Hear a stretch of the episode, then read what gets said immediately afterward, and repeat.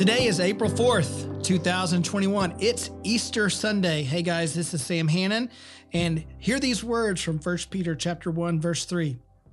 Praise be to the God and Father of our Lord Jesus Christ.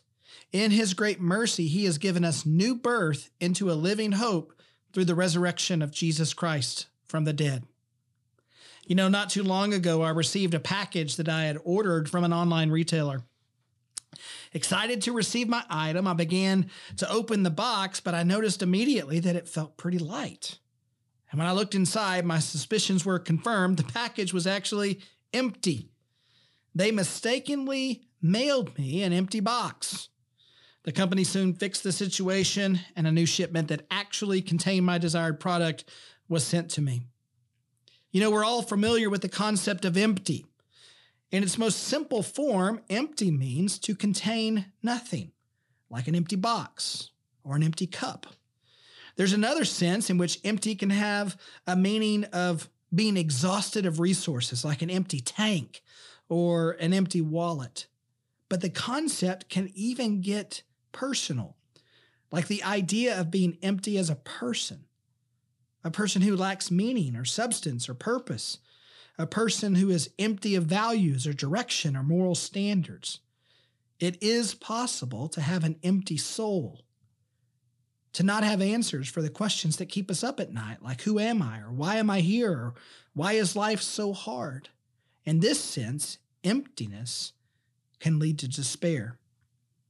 Well, in the Christian faith, there is a different perspective on empty.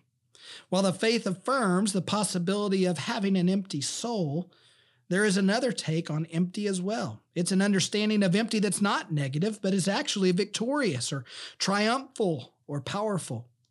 And this cel- celebratory conception of empty is manifested in the Bible in a graveyard, at a tomb, at an empty tomb. It is here where empty represents death being conquered and sin being overcome.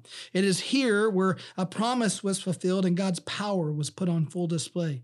It is here where we find the message of Easter at the intersection of the empty soul and an empty tomb. And you could even say it this way life change occurs at the intersection of an empty heart and the empty tomb. This is the power of empty.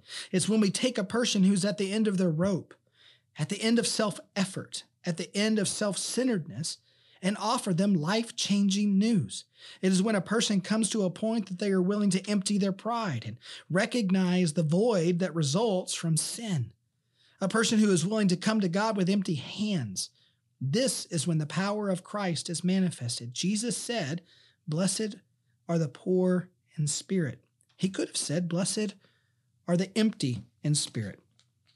An empty heart is not the end, it's actually the first step of beginning a new life in Christ. You could even say that emptiness is a prerequisite for life change. It's only when we come to the end of self and experience true brokenness that God works in us. So, how about you this morning? Can you find your point of empty? An empty heart is preconditioned for being filled. When an empty heart encounters an empty tomb, powerful things can happen. When a desperate heart finds a living Savior, transformation can take place. This is the power of empty. Do you find yourself seeking purpose, thirsting for peace, continually discontent? Do you lack joy and hope? Maybe you find yourself with an empty heart. If so, then I invite you to come to the Savior today, the living Savior, the resurrected Savior Confess your sin and proclaim your belief in his person and his work. And let the work of the empty tomb fill the void of your empty heart.